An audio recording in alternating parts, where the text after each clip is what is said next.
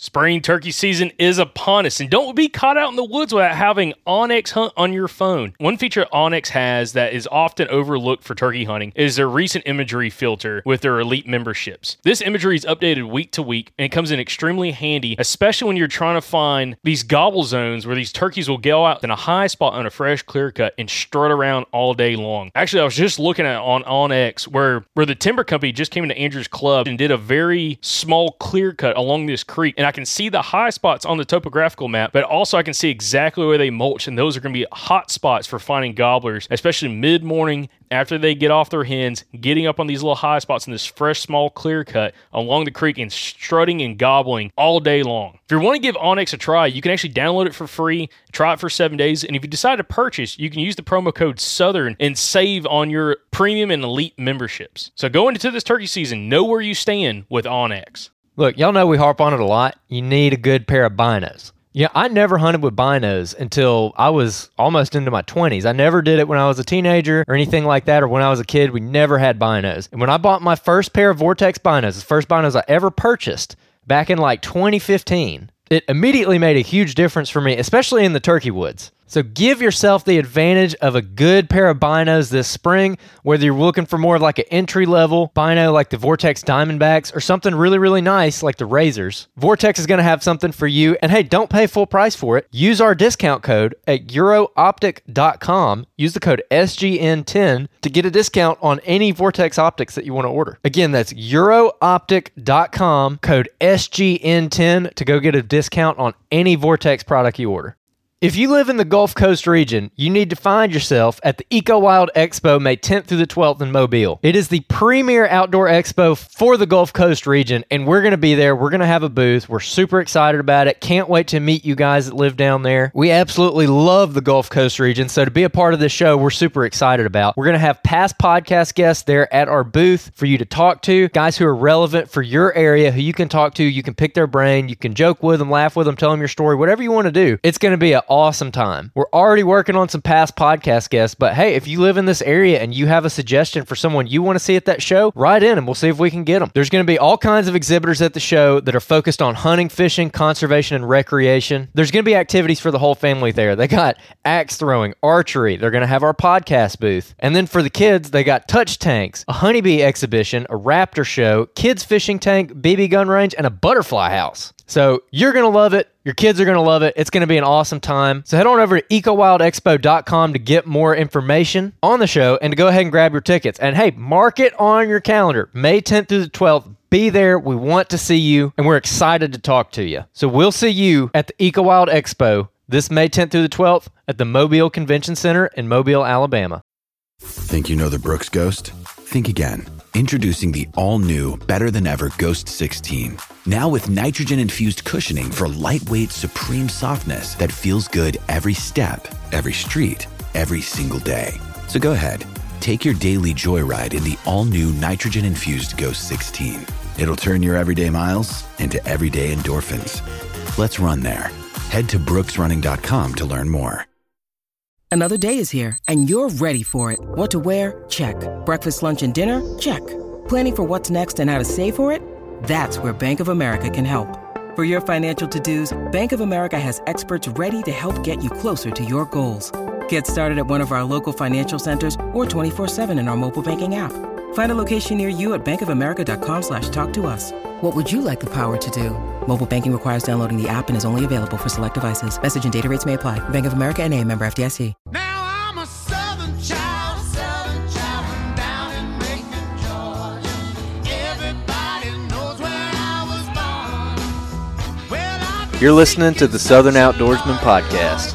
Make sure you like and subscribe to the podcast. You can check us out on Facebook, Instagram, and YouTube. And if you'd like to support the show, you can go to patreon.com forward slash the Southern Outdoorsman. Now let's get to the episode. Welcome back, everybody, to another episode of the Southern Outdoorsman Podcast, the first one of 2021. Jacob, how are you doing, man?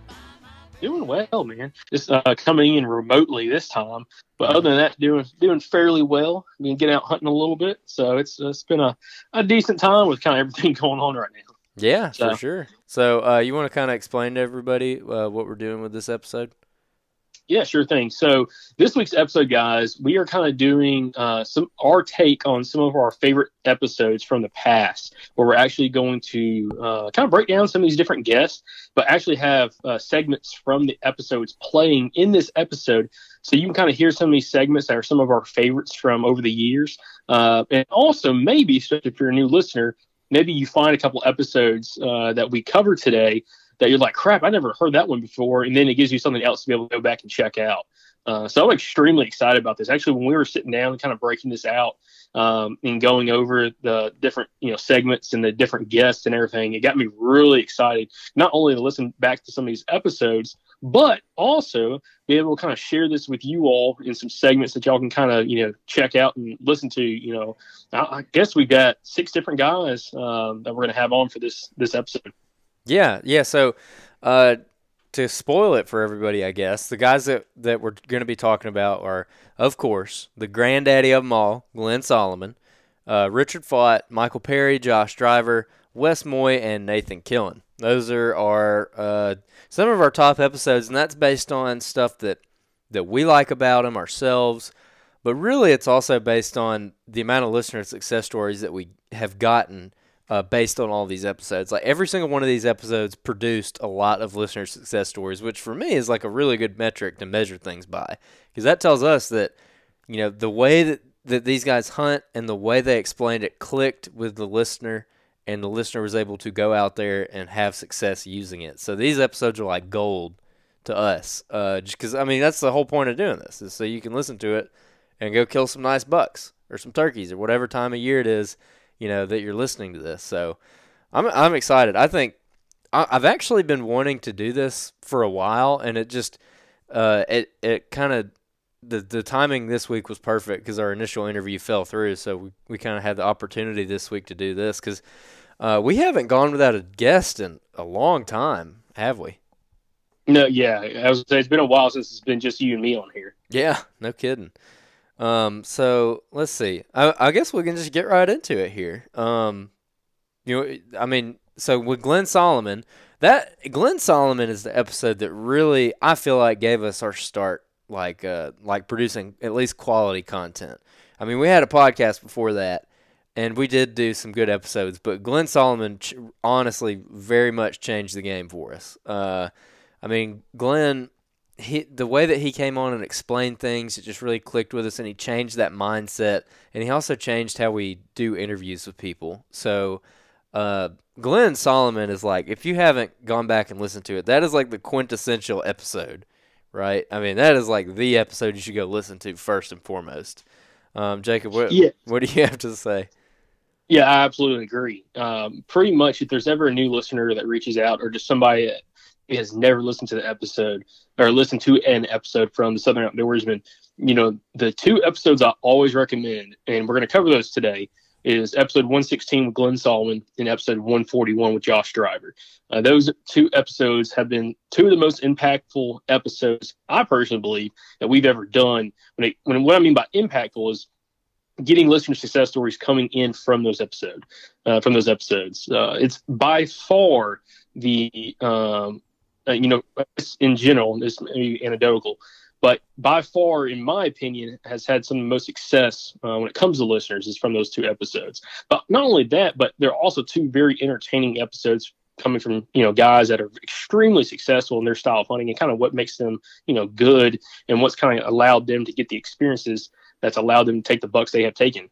Uh, now with Glen, Glen's a little bit different now. So Glenn actually passed away uh, not terribly long after we actually did this interview. About a Um, month so- after we did it, we were actually in the process of trying to get him on for a follow up episode when he passed away. hmm So, um, you know, died, you know, young in young in my books, um, with kind of everything that was kind of going on. But he passed away, and unfortunately, you know, left a lot out there that a lot of people wish they could have, you know, kind of heard more from him about. Um, but again, I was very, very happy with kind of how we were able to, you know, document. You know what helped him be successful in a very short time span of only about an, hour and 15 minutes, I think, for the episode uh, of the actual interview itself. Um, and uh, again, I think this is a really solid episode. There's a lot of really good uh, kind of segments in here that we're going to kind of listen to. You know, one of the first ones uh, that we're going to hear about is kind of how he scouts for a, a big buck's bed, but really how he focuses on these thick bedding areas. Uh, if you listen to that episode, you're going to hear that a lot of how he likes to focus on these thick bedding areas and trying to locate individual beds in the off season, and then finding a tree that he can climb and actually see into that bed uh, from you know the downwind side of the bed. Um, and he was extremely successful doing that and killing big deer. And actually, if you go back to listen to his episode, you will hear very early on about how he was able to take, I believe, was it five mature bucks in the Yep. state of Georgia, Yep, all on public five land. bucks in one season in Georgia. All so public. two state tags, two state tags, and three bonus buck tags. Um, and he breaks down every single one of them, and pretty much every single one of them he kills either in their bed, coming right out of their bed, or going right into their bed. Um, Mhm. So you're going to hear that quite a bit on these segments, but really, if you listen to the episode, you'll hear more about it. Also, in the very first segment, you're going to hear a little bit more about how uh, him or how Glen would stagger hunt with a buddy on uh, terrain features or stuff that a lot of people would just sit right on top of, being like power lines, gas lines, uh, new cutovers, stuff like that. And how he talks about using a buddy to stagger hunt those uh, and getting off in the woods and having a lot of success with that. Now, kind of going over to one of the other segments that we kind of dive a little bit deeper is talking about him hunting uh, these bedding thickets and also the deer activity in the time span that he is seeing these deer actually in their bedding area. And he's not sitting like on the edge of the thicket. He's getting off into these thickets, uh, getting right on top of these deer's beds, and he's actually seeing them get up and move around throughout the day. And he really breaks that down for us. Yeah, that that was that was a really fascinating part of the episode for me. And Oh yeah, I mean, again, it was just interesting to kind of hear his perspective on, you know, what time of the days, you know, he sees the most success or sees the most deer and has success. But also when he talks about, you know, every minute that goes by on a morning hunt is a minute closer to seeing a buck, and he truly believes that. He talks about that as well in these segments. Um, and then two, the last two segments uh, from Glen Solomon, uh, his episode of 116. Um, it talks a little bit more about staying mobile. Uh, he's a huge, or he was a huge um, believer in having a lot of backup spots. Uh, you know, he'd go into a three day bonus buck hunt and he would have, you know, nine spots ready to go that, you know, he was going to be bouncing around from. And he never hunted the same spot twice um, in a season. So that's something that's really, really interesting uh, from a guy that's been, you know, that was getting after it on public land for, um, you know, nearly 40 years. Now, one of the last things that we cover with him, uh, which is probably one of the famous quotes from Glen Solomon that anyone that's listened to the episode, you'll remember this. He always talks about the first time in is the best time. And he really kind of just breaks that down in a brief way, uh, just to kind of share his thoughts on why that's the case and why you need to focus on, you know, hunting a spot and going all in on that first hunt to try to kill that buck. I would say the best thing is, you know, scout right after hunt, scout after season, find walk, go right where he find right where the digger and back off, put your stand, figure where you're gonna climb, and uh, have your trail to get in there without using his trail, and get in the tree super early, and you can stay consistent all day long. Now, hey, That Glen. right there is called making your own luck. Yes. No. hey, Like- uh, so so with all this being said, Glen, and everything you're saying has got us absolutely fired up. And I know there's probably listeners right now freaking out because they're like, "Why have we never heard of this guy before?" Oh, yeah. Um, so, Glen, when it comes to this, I've, I've got a question for you. You know, when you're hunting these super thick areas, uh, how often are some of these areas more so, you know, just shorter, nastier pines? And I'll give you, I give uh, the reason why I say that is some of the public land in Alabama we hunt, you know, majority of everything's pine. Uh, I know some of that in Georgia is the same way. I've scouted some public land in Georgia, and it seems like that's the case. You know, down your SMZs, down the uh, creeks and draws, you know, you'll have hardwoods, but everything else is pine. Do you ever find consistently bigger deer in some of these shorter, nastier pines that sometimes won't even have all that much ground cover, but they're just so nasty and choked out. Oh it's just hard man, to one of the one of the best places. I got two or three mares there now that I'm fitting to start hunting on a bar stool. Actually, best spot. Then the yeah, I'm gonna carry look. Oh, the a, a ground chair is too low. A ladder stand is too tall and, and too and too big for the little pine. Yeah. So I'm gonna get a, a like a bull so uh oh there's a lot of broom straw and a lot of people don't realize a lot of these big uh little pine plantations, young plantations. I got one here, you walk all the way around the perimeter, it's the thickest, nastiest jungle.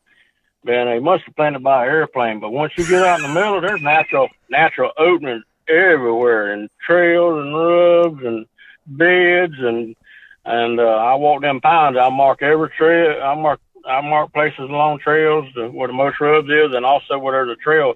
And usually going to be sitting on a trail junction because he's to he's to connect the dots. And one of the better trails is the one that's just inside the pines. If it's paralleling paralleling a access trail that people walk or a power line or a road, or we've killed a lot of a lot of bucks. Me and uh, some of my buddies. Uh, because these bucks, when they're connect looking for does, you probably seen them do it on the, uh, on on regular roads. They come out, step on a road, and they just come down the road, sitting, you know, sit checking every trail that crosses the road. Then run up the next trail, sit check the next, and run up. Yeah, kind of cutting across them. Kind of cutting across yeah, the parallel. inside the cover. And we had a, you know, we had a thing. My friend always laughed at me all the time. Said, "Man, "We'll we'll stagger hunt. I mean, buddy system is great. If you got two friends, and you you can't go wrong. You can about do this blind. Anywhere you got a power line and gas line, uh, uh, opening, uh, you know, uh, opening towards, you know, even from there across the clear cut to some more land. Deer normally cross uh, a lot to or from, even if it's night sign. If you'll pair, if you'll hunt those parallel trails uh, alongside those uh, paths, you can kill some big bucks. What we'll usually do, want us to go in, want us to go in 50 yards, and the other to go down a, a couple hundred and go in about a hundred yards. So that way, if that deer's skirting the edge, if he win, wins one of us, he's gonna swing out and, and hit the other one. Yeah. And uh, buddy, my buddy used to get mad at me all the time because I always hunting with a 270 short mag. It's very loud, very loud on a cold morning. He'd hear that he had good hearing. We'd be hunting close. I mean, we could just see pieces of each other's arm, but we'd be hunting thick too, you know. And he, he'd hear the deer coming, hear mac, and he'd go ahead and put his finger in his ear. Boom. Well, most of the time it's going to be the, I mean, like the first first 15 minutes of legal light, and then uh, usually around uh, 8:30 for some reason I always kept track of times I killed deer in the mornings, whether it be bucks, does, or or whatever. And I would say in the morning time frame, probably 80% of my deer is between uh, 8:15 and 8:45. That's always been a sweet spot. I think what it is, that's usually about the time around this area in our part of Georgia, the sun gets top of the trees, and that's their trigger to get to their get to their daytime bedding areas. A lot of times people don't realize, especially on the manners area, you see a deer, you kill a deer between eight and nine, he's moving along, browsing something. That deer that ain't really up moving the feet. He's actually browsing back. He's actually got up from his nighttime bedding area. Because it takes him four to six hours to chew the cud on a full stomach. And most time these deer are going to be bed around, you know, three Yeah. or four o'clock. He had, he had hunting pressure and a rut and other variables, of course. You know, a lot of times it's on the shorter time frame, man. But them deer are actually going to lay down in their in their daytime. They shift into their daytime bedding areas. Actually, a lot of those deer you see around the eight thirty, give or take time. And then the next best time, if they bedded them for daylight, you know, adding that hour time, every minute you ain't seen nothing, that's a minute closer. You got to remember that you know, about eleven, I've killed a ton of deer. I'd say around eight, say eight thirty, my main time. My next best time is around a eleven thirty. I would say, give or take a few minutes. So that's usually when they they up, they gonna stand up and stretch and use the bathroom and browse. They might be in there. I read they got to be on top of the bed. And there, a lot of them won't come out to the main food source, uh, but they'll they'll be bedding, you know, and, and uh, browsing on whatever's around their bedding area and they'll mill around. They'll get up five or six times, mill around a lot of times in those bedding areas. But you got to get high. And you mentioned the pine. I love them pine. They, I, I love a view 30, 40 foot up a pine. And you can see all, you see rabbits and head high gallberry bushes, you know, when you're up that high. Yeah. And, uh, and they feel safe. That deer's got, he got, he got weeds and stuff top of his back. He, he, he pretty well thinks he's hid. And uh, you mentioned like grasses and weed fields. I hunt I hunted in weed fields and a couple and the, all they got's a lot of lolly pine here there and you pretty much got to hang a, a ladder stand up there, uh, drag a ladder stand out there and leave it in the bushes, you know, mm, abandon it, kind of, you know what I mean, and then hunt it. it Yeah. comes season. But there, there are a lot of deer orienting them weed fields. As long if it's chest high, head high, uh, a lot of some of these mare deer they got now to be farms, and they let them grow up, and boy, them deer are everywhere, everywhere. I remember in Bottle just tell me when they'd go cut with the tractor, they just I'm coming out of the thicker woods, seen a handful of deer. I've always seen about thirty out here on the hill. And, and I said, well, dang, that's completely reverse. The deers ain't in the going in the swamps and the thicker pine up. They're laying on the hill. They come hunting them backwards. Yeah. But uh, I love those small.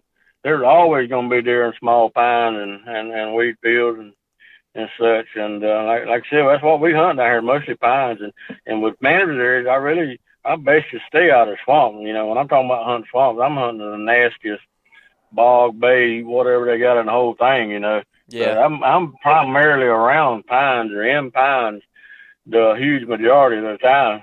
Now, with the daytime beds, you mentioned daytime beds, and there's this idea in the whitetail hunting world that, you know, a buck specifically will go out and he'll usually put something to his back with the wind coming over his back. Like he might bed up against a log and he's got the wind coming over his back and he can see what's in front of him. And uh, so you Yeah. can kind of use that strategy to more or less predict where exactly they might be laying. Have you seen any truth to that? Do you think that they're using the wind to their advantage and, and things like that?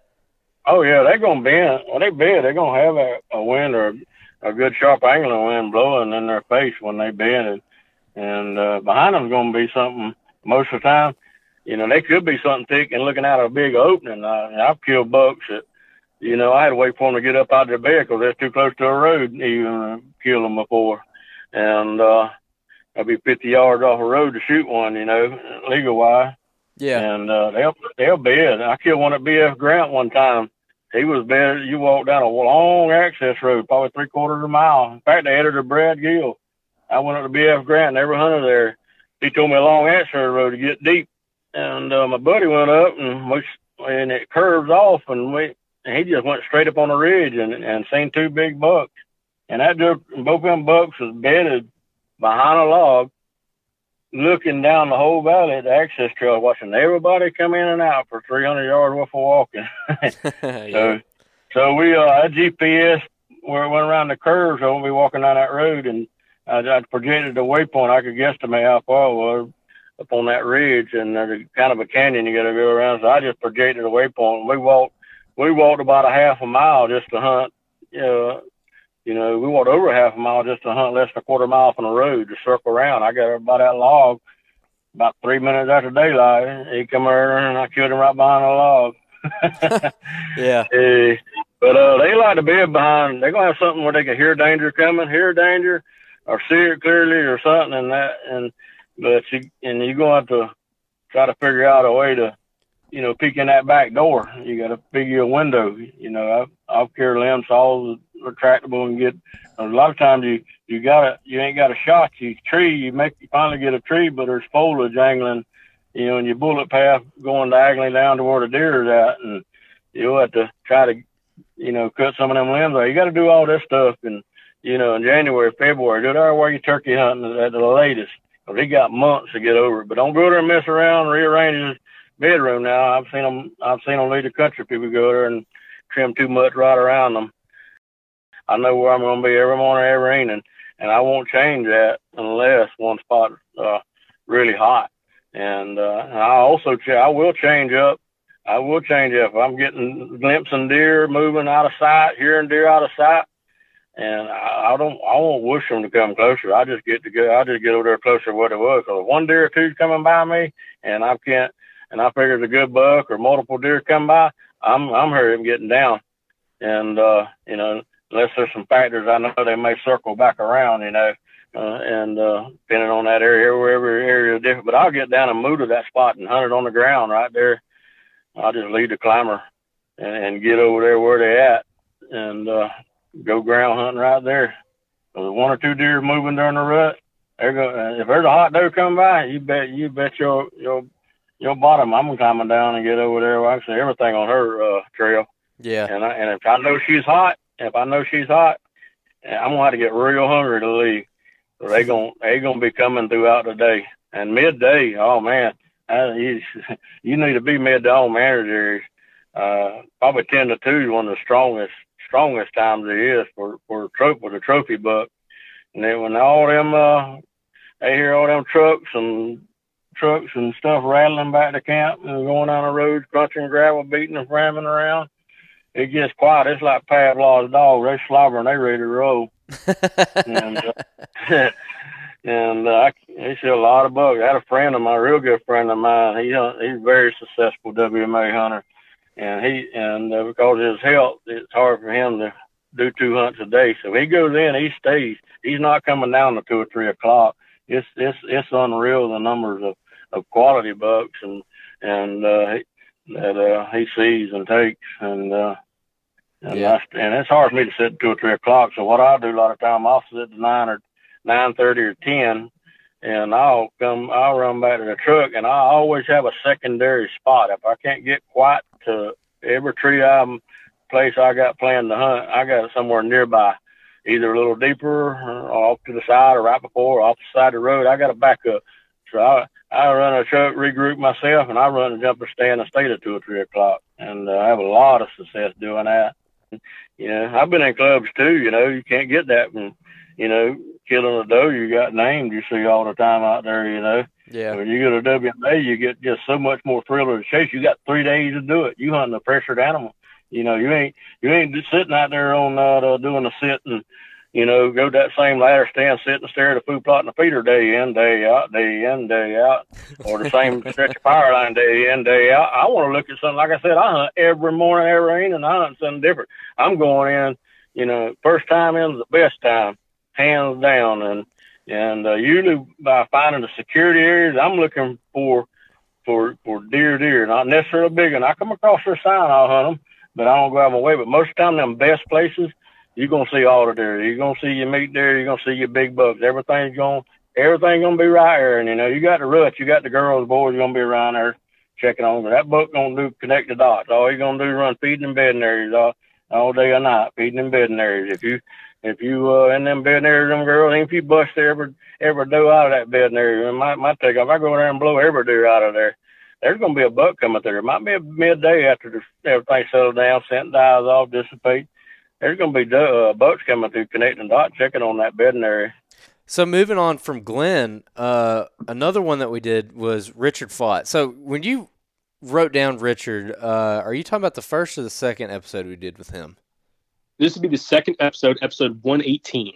Okay, because we did we did too. It was like episode I want to say like forty something. It was called the ten percent with Richard Fought, uh, which you can go and find. Um, I'm pretty sure it's on our website.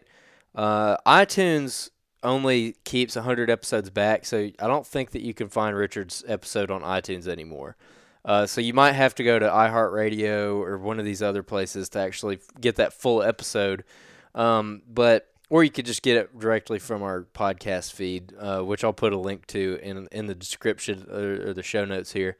But Richard was a a really good episode because if I had to like boil down Richard's episode and what it really did for at least you and me, uh, it was two things. It was understanding and capitalizing on feed sign, which is not something that we had done before. You know, you grow up and it's always like find the white oaks, find the acorns, and and that's true to an extent. But Richard really took it to the next level in his episode, uh, talking about like you're not looking for any oak tree, you're not looking for any kind of you know deer crap or tracks or rubs. You're looking for like a very specific kind of feed tree to have success on. And and we started implementing that right off the bat and almost instantly started seeing better results. Um, like that Tennessee hunt comes to mind where you shot that doe. Uh, that was like a feed tree type hunt. Um, but really the main thing, if I the biggest thing he did was talking about Hank, like hunting with confidence and going in there and like believing in yourself and it sounds kind of cheesy but it's true like believing that you were about to kill a deer. Like you're going in there with absolute confidence like i'm going in here today to kill a deer. I'm not going in here to hang in a tree and hope. I'm going in here to hunt. So i mean i would say that those are probably the two biggest things that at least i got out of it jacob what do you think Oh, of course. And some of the segments that we cover and that y'all will hear in just a second is uh, one of the first segments is talking about feed trees and food sources. Uh, now, this is something that, you know, Richard's coming out of eastern Arkansas, kind of hunting uh, the big river bottoms of eastern Arkansas, public land. And, uh, but one thing that we've learned from listening to this episode is, you know, maybe some of the food sources a little bit different where you hunt at, wherever you may be listening from but you can still apply how he locates these food sources and what to look for that tells you that this is a hot feed tree. Um, now, of the, the second segment uh, from Richard uh, talks more about locating these feed trees in kind of big river bottom settings, but also how to be able to tell if it's a good tree with feed sign. And he talks about uh, MRS, most recent sign. Uh, that's really important because that's a big thing that uh, Richard believes in is, you know, there's difference between, and if you listen to the full episode, you hear this quite a bit, but there's a big difference between hunting sign and hunting hot sign. There's a huge difference. It can make or break whether or not you know you actually even have a deer within bow range or even see a deer for the difference between hunting regular deer sign which might be three four five days older if not older versus hunting super hot feed sign and that's something that he really sticks with and has a lot of success with um, now one of the other um, kind of you know, tidbits or segments uh, that you'll hear from which is andrew you kind of just touched on it um, is hunting with confidence and, and don't hang in hope and that's something he talks about quite a bit. And that's actually the name of the episode is "Hunting with Confidence," um, because it's it's such a big thing. And to be honest, I actually was glad I re-listened to that episode, at least parts of it, going through and finding segments, because it kind of showed me kind of what my mindset was like in twenty. I guess that was twenty eighteen, um, and, uh, and and gave me a new perspective. You know, verse actually no, that was summer twenty nineteen. Um, compared to kind of like what's going on now. Again, it, it, was very, very interesting to kind of get that perspective again of, you know, why hunting with confidence. And as he explains, and you'll hear it in just a bit, you know, talking about, you know, we all go into the woods to kill a deer. You know, if, if you weren't trying to kill a deer, you know, during deer season, you wouldn't be walking in the woods with a weapon in your hand. You'd be with a camera or just, you know, just in the woods hiking around. So, you know, all of our goal is, or our goal out there is to kill a deer, you know, being out there. So why not put yourself in the best opportunity to do that in hunting with confidence versus just sitting in a spot and just, you know, hanging hoping. Man, uh, you know, I, I guess when I, 90% of the time when you hear me talk about a feed tree, or I found a feed tree, uh, it, it's going to be a red oak acorn, a striped red oak acorn. And I know there's a lot of different names for them out there, the technical names and all that. But for anybody that hunts the river bottoms. It's a, it's a we call them the the striped red oaks, and it's a it's a bigger red oak acorn It's got a dark. It's gonna have a dark stripe all the way all the way around. It's gonna be striped dark, and those acorns start falling in late September through February. I mean, there's you know you for whatever reason you can find trees dropping them early, and you can find trees dropping them late. And the key to them is finding the trees. Now, you you know, you've got your white oak, your your, your overcups, you've got all your hard mast trees, um, your acorn type trees. Then you, you know, you go into for sure your persimmons and and even man, you know that first week or two of seasons, I, I've been I've had magic on muscadine vines, and we talk about feed trees. To me, it's any type of food source that's fallen, you know, whatever it is, locust, uh, honey locust pods. Uh, in some of the areas that I hunt, that's the feed tree, you know, I mean, that's what we're hunting. So, in finding those, it, it's, it's, it's legwork. I mean, you, cause they, it's never the same trees dropping year, you know, to date, year in, year out. Uh, sometimes a group of trees that, that were just raining acorns last year won't have any on them this year, but a hundred yards from there, the ones that didn't have any will have lots of them on them. And we've never had, I, you know, I don't know why some of them do that the way they do, and I, I, I don't believe it's any kind of a rotation deal or something like that. Because I've got a group of trees, I've got three trees on one ridge in an area that always have acorns on them, and for for some reason they'll drop from from October, mid October until mid February. One tree will drop a few, and then another will drop a few, and then one will drop a few, and then they'll hold on to some, and they'll drop. And those trees, just any time that I want to go, I don't have time to go scouting, and I need a place to go hunting where I feel confident I may kill a big deer. I can go to those trees, and there are always going to be some acorns there with some deer signs. Man, I guess we probably need to go back to the basics if we're if we're gonna you know really talk to guys that don't know. Let's do it's it. easy. You uh, know, it's easy for me to give you the straightforward answer, and all of the the guys and, and, and ladies out there that know what I'm talking about, it's simple. You know, they know they'll know what I'm saying. But for you know, we take for granted guys don't know that red oaks typically grow on what we call a ridge, a red oak ridge. And I can send new guys out there, guys that really don't know this bottomland, and they walk for miles and never see a ridge. And I'm like, well, you cross five or six, and they're like, man, I ain't seen a ridge. Well, our ridges are slight, slight changes in elevations, but they're ridges. You know, I mean, it, it goes from one 160 to 165 ground, or from 165 to 170 ground, or from 145 to 150, and then it falls back off, and that's our ridges. All right. Now our red oaks are going to grow on what we call a red oak ridge. It'll be a it'll be a slight ridge, and there will be red oaks on that ridge. Our overcups are going to grow in the the sloughs or the flats. We call them overcup flats. It'll be a uh, typically it's basically a big slough, but it'll be a big flat area, and that'll be your slightly lower ground. So the first thing, the easiest thing a person could do would be to really, really learn to read topo and satellite imagery maps. Uh, and, and, and, and then go look at the woods and say, okay, this is the red oak trees. And, and you look at your map and your satellite map, your, your ridges will always be a little bit darker on those, on those satellite maps. If you'll really look at a satellite map of the wood you're hunting, you will start to see darker lines in, in that. And that's your ridges um, typically always that's going to be a, a, a red oak ridge if you're in the bottom. Um, and that's what I look for. If if the deer are on, if we don't have really any red oaks in our own overcups, then my scouting, my hunting tactic is going to be go straight to a place that I know has overcups. You know, whether I'm I'm just walking up slough beds or whether I'm in a big flat or something like that. It's not going to do me any good to be up on a red oak ridge if there's not any red oaks dropping or if they're on overcups right now.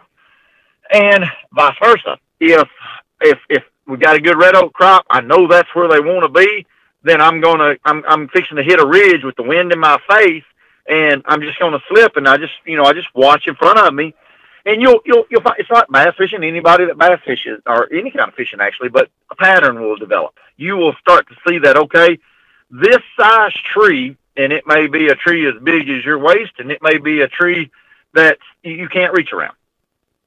And those trees at certain times will be the trees that are dropping acorns. And then I just start looking, you know, up through the woods for those types of trees, and and just ease to them. And when I find one that is dropping, all right, when you find a tree that's dropping acorns, if it's just dropping acorns and it doesn't have, it doesn't look like a garden tiller's been under it, I, you probably don't need to hunt it. The deer haven't found it yet, but you need to mark that tree because two days from now that tree may be maybe burn up.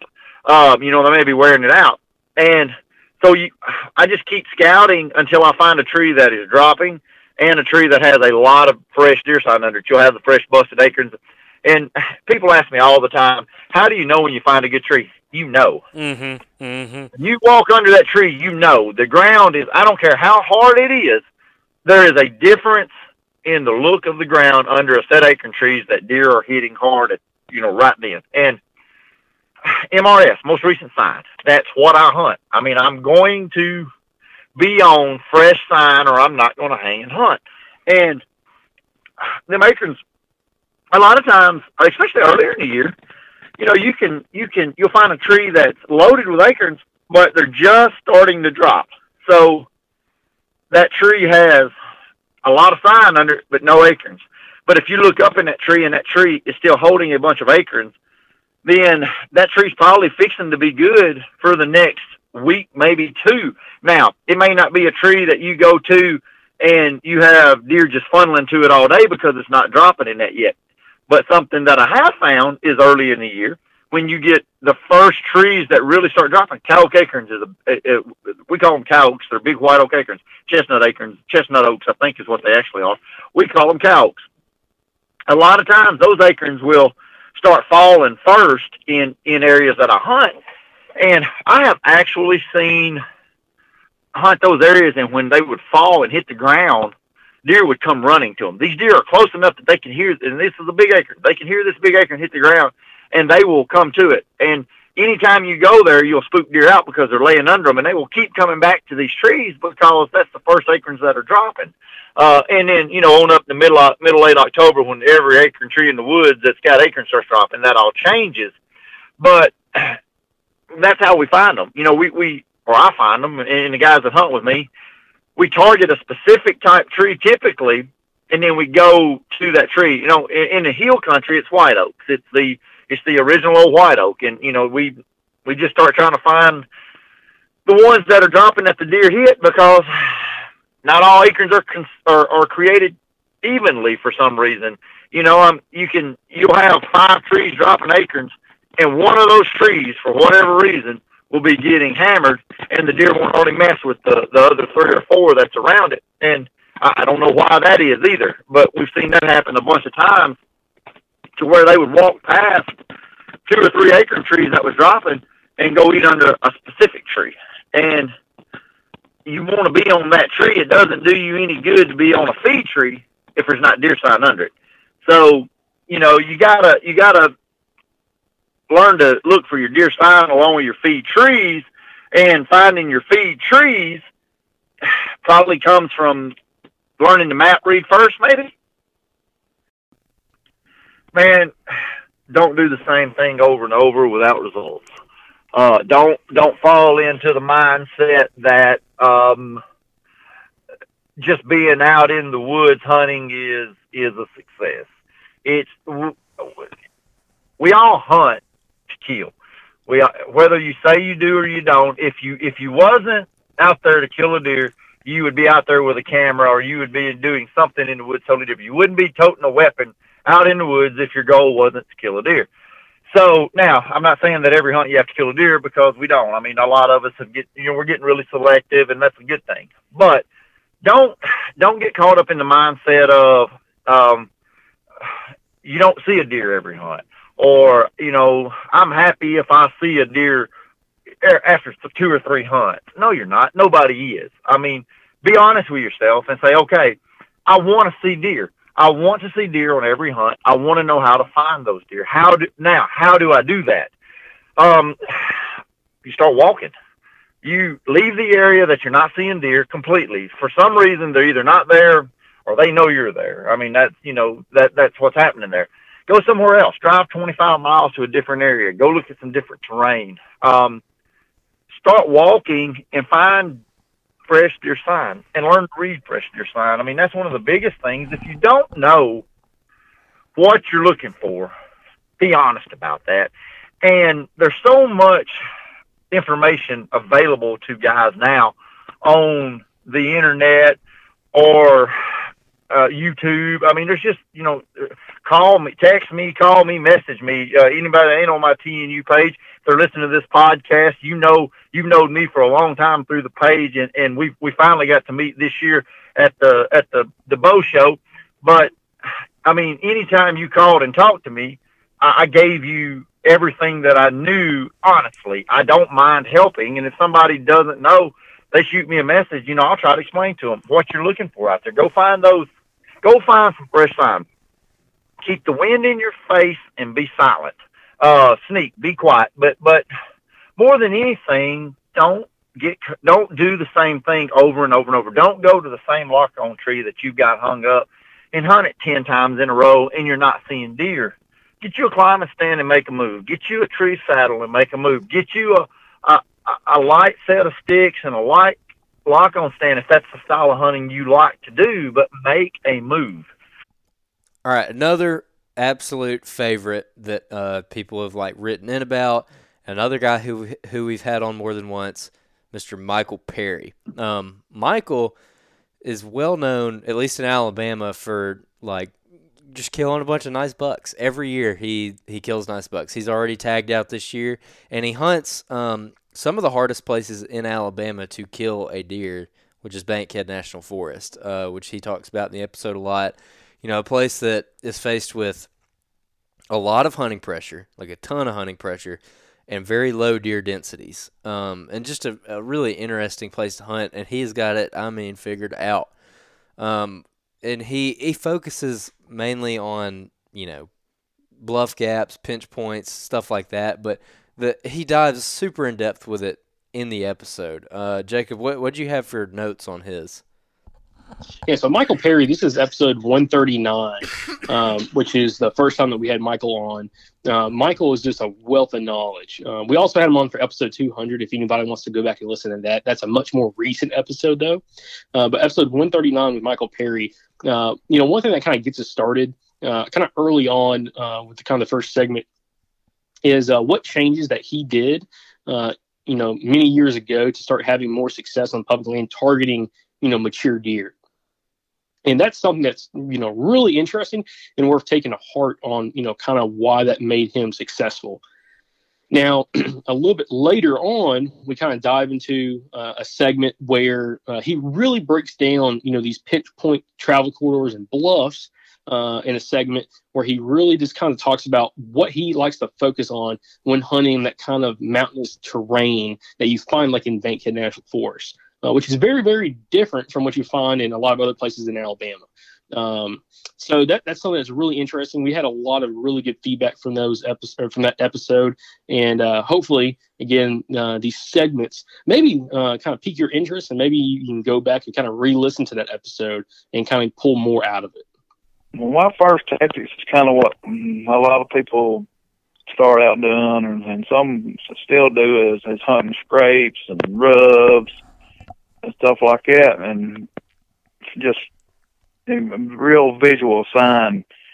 And I finally learned to try to. I like that sign being there. To try to stay away from actually hunting it because I've learned over the years, especially on public land, a lot of that's nighttime and uh, nighttime activity, and and I've, I've burnt many hours looking at scrapes and rubs and rub lines, and then not see a deer or see small deer. So I finally tried to piece together of, of looking at a spot, finding pretty much the does hang out. They they stay pretty much there all year.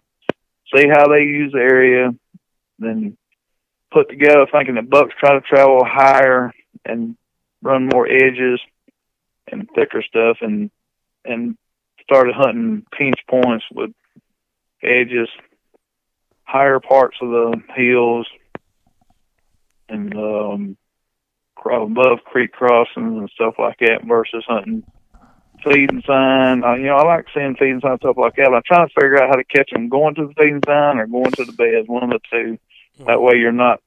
If you're going into the feeding sign a lot or going into the bedroom, it, your your your your chances go down significantly after the first hunt because they'll figure they figure you out quick that that you've been there. So Mm-hmm. What now? Here's a here's a question for you. Um, when you're kind of cutting your teeth on this, what do you think was the biggest mistake that you were making uh, that was holding you back?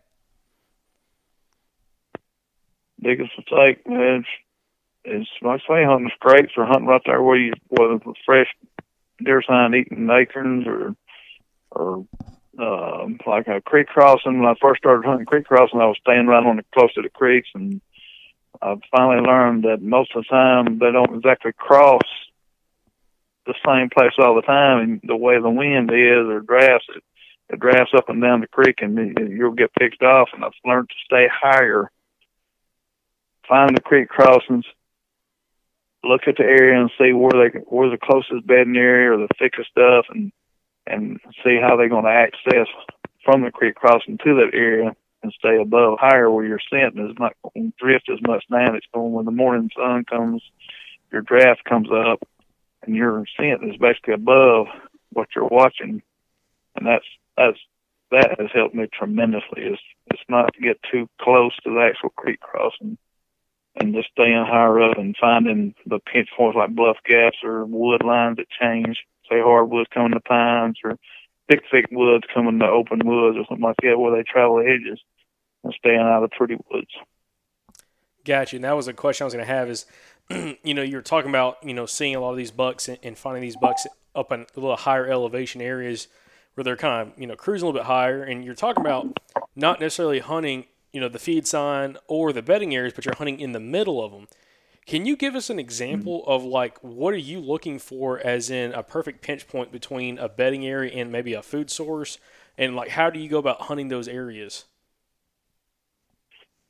Well, I, I look for places, especially um, the hardwood ridges, mountains that we have, say here. The you look for the ones that have got blowdowns and uh, mountain laurels on the lower edges, old logging roads that have a lot of mountain laurel grows on. 'em. Look for bluff gaps and more, possibly one or two more or three ridges come down to a point that goes down toward creek, and then say across from it, and a couple more ridges, or a long point that comes to that's closer to the creek.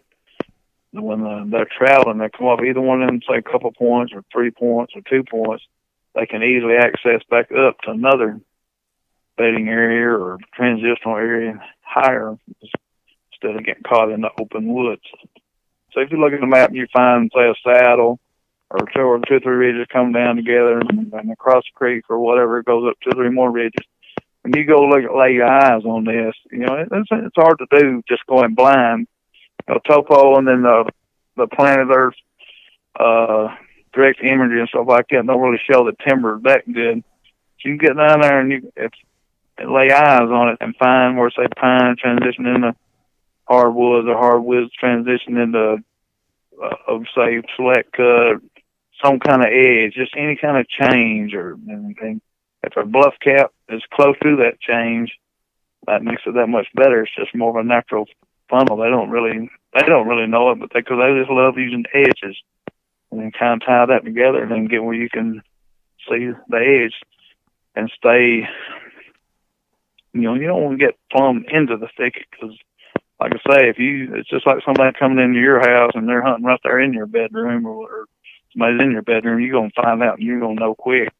Deer the same way, their nose and eyes and ears is way better than ours, so they can, they know when they're disturbed. So stay just, I just stay out to the, where I can see into the edge of the thickness and say, like I say before, stay above the, the crossing and where the, when the sun comes up, you're getting a draft up and you're above watching So the actual funnel or trail. So for for like a bluff gap, um, I want to go into a little bit more detail about that. Uh, can you kind of explain what a bluff gap is and whether or not there's certain features of a bluff gap that make it uh, better than other bluff gaps? Well, you say you just take off walking, go to, or you can look on Topo and look at the terrain and and find some bluffs, and you just walk on the top side of bluffs and walk. Just keep walking the edges, and a lot of times there'll be a trail not far from the top, and then you just follow them trails on around, and you'll see will they will they either go down or if they're on the bottom, they're going up, and they use that because they're they're basically forced to, and it it's because it's just you know they're not going to jump off a hundred foot bluff, they're going they're going to find a point where they can slide down and then come up. And you'd be surprised. Some of them be like stair step, where they got to make four or five foot jumps. I've seen pigs do the same thing. They travel up, but but the the ones they use is generally close to some kind of blow down area, or say flat cut or thick areas to to to, to go bed at. So, or they are unless they're traveling to say the food plot on the other side of it or something like that. They're not they're not just to go traveling through the open woods when they're doing that. They're to they're to use a gap that's that's got thick close to it. Basically, know say that where you suspected bedding is. The bedding changes somewhat, but don't always, especially buck, he always bed the same place, and he don't always access it the same way. So it's you kind of try to think like a criminal. All right, so he's going to go from his house to Walmart or to look for the girls. He's not going to use the main highway. He's going to use side roads, just with you know with dark roads, nothing well lit or or something like that. The deer's going to just use a buck's going to use a, a slick edge, dark, shadowy, you know, timber he can jump. He can jump from one, say, from uh, one edge to the other, or then just to make any sign of trouble, and and not get caught. And, and that's that's what I'm looking for. Next up on the line is Josh Driver. Josh is uh, a, we've recorded with him three times, and but the one we're talking about here is 141, which is the first time we recorded with Josh. And Josh, uh, we quote his his episode quite often. I mean, I feel like almost every single show we quote him. So you've probably heard us talk about it if you've been listening for any amount of time. Um, the cool thing about Josh is like he is, uh, he's a really good deer hunter and he's killed a lot of really nice bucks.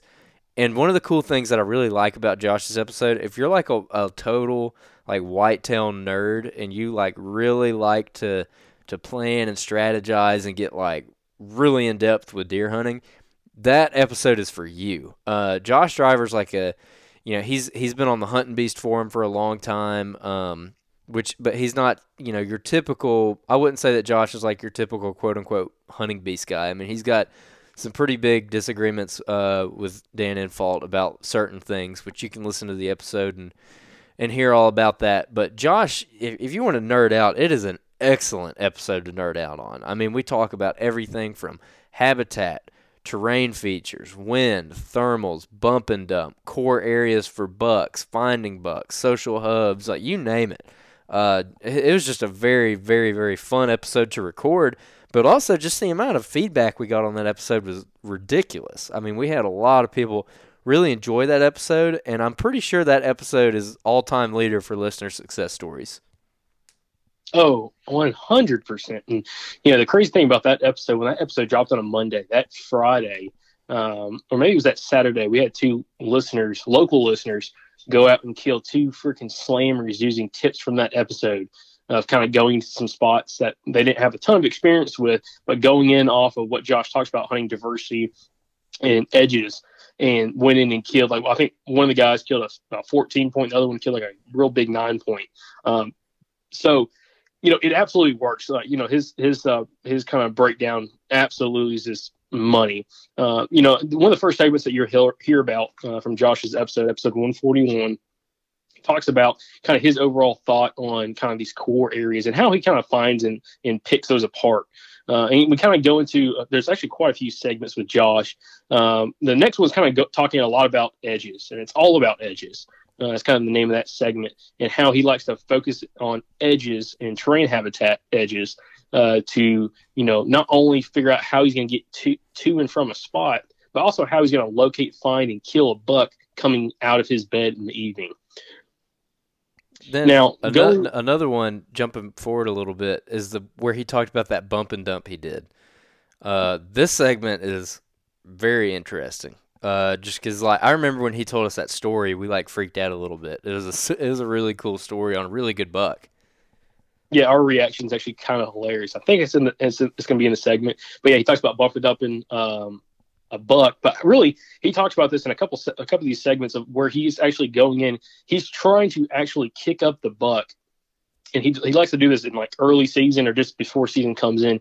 Actually, kick up the buck from his bed and then kind of learn everything he can about that buck at that time. Pick out the trees and climb, and then come back in it, you know, whenever the next time the conditions are right uh, that the buck's gonna be using the bed, uh, whether it's the next day or if it's two weeks down the road or a month down the road. Um, but he also talks about uh, negative terrain uh, in one of these segments, which is really interesting about how you know there's what he calls negative terrain where deer are are not using certain parts of terrain during daylight times, which what he would call is like the open hardwood bottoms, and that's how he enters and exits uh, his spots without you know messing up the deer or, or you know kind of ruining his areas. Now, another segment that which is really interesting is when he starts talking about cores and kind of how he likes to find cores and why it's so important for him in his style of hunting of hunting specific deer to find and locate a buck's core. And he talks about in the episode again. I highly recommend re-listening to this episode if you haven't. Um, but he really talks a lot about how a buck's core can be the absolute same area. You can kill a mature buck from a spot, and then the next year or a, maybe um, you know two years later, you have another mature buck doing the exact same thing in the exact same core area. Uh, and that's something that's very, very interesting. And that's something that he's had a lot of success with, is finding those spots like that. Now, also, one thing that anyone's ever listened to Josh Driver's episode has heard him talk about uh, his compounding features. Uh, you know, these crow's foot, social hubs, thermal hubs. And we've got a couple segments here that really dive very deep on that topic or those topics and really how he likes to focus in on those for locating deer, but also, uh, which if you listen to this episode, you, you hear how he's not a rut hunter. He actually likes to only hunt early season and late season. Um, and that being said, he talks about some of these things that when he used to hunt the rut, or if he's trying to locate a deer, you know, with trail cameras, how he'll focus on some of these terrain features and have success doing that. Um, and one of the last things that he really dives into is the social hubs, which for a rut hunter is really, really interesting to hear about and something that I think we can all have success with. Well, that probably the most basic it would get is it's all about edges, and edges are created by structure, cover, or terrain, and it doesn't matter where you're at. I mean, it doesn't matter if you're in hill country, you're in you're in swamps and marshes, or if you're in suburbia, uh, you know, old mine strip mines, farmland. No matter where you're at, bucks use it all exactly the same way, and it's all about the edges. Okay, now from going from the edges, what's like the next step up? Like, what's the next thing someone's going to have to know uh, to kind of start relaying and putting all this together and kind of, you know, putting all the pieces of a puzzle together to kind of map out what the deer are doing in their area? So, like, what's the next step up after they understand the edges? uh, edges create create diversity. I would say the next step would be to learn is to use those edges to your advantage with the wind, with your entrance and your exit and and the wind. You, you you use those those edges are the deer use those edges to their advantage, but that's the chink in their armor. You can also use those edges to your advantage, you know, with the wind and your entrance and your exit. And it's basically the only way to kill them is if they don't know you're there. Well, they use them to their advantage. The deer use they travel along the edges and bed along edges, and they usually bed and travel with the wind. They'll not travel so much, but bed with the wind in their favor. But they've always got they've always got some sort of an advantage, or what they feel is an advantage. It may not be an advantage actually, but they feel like it's an advantage, and it may be towards other predators that are in the woods.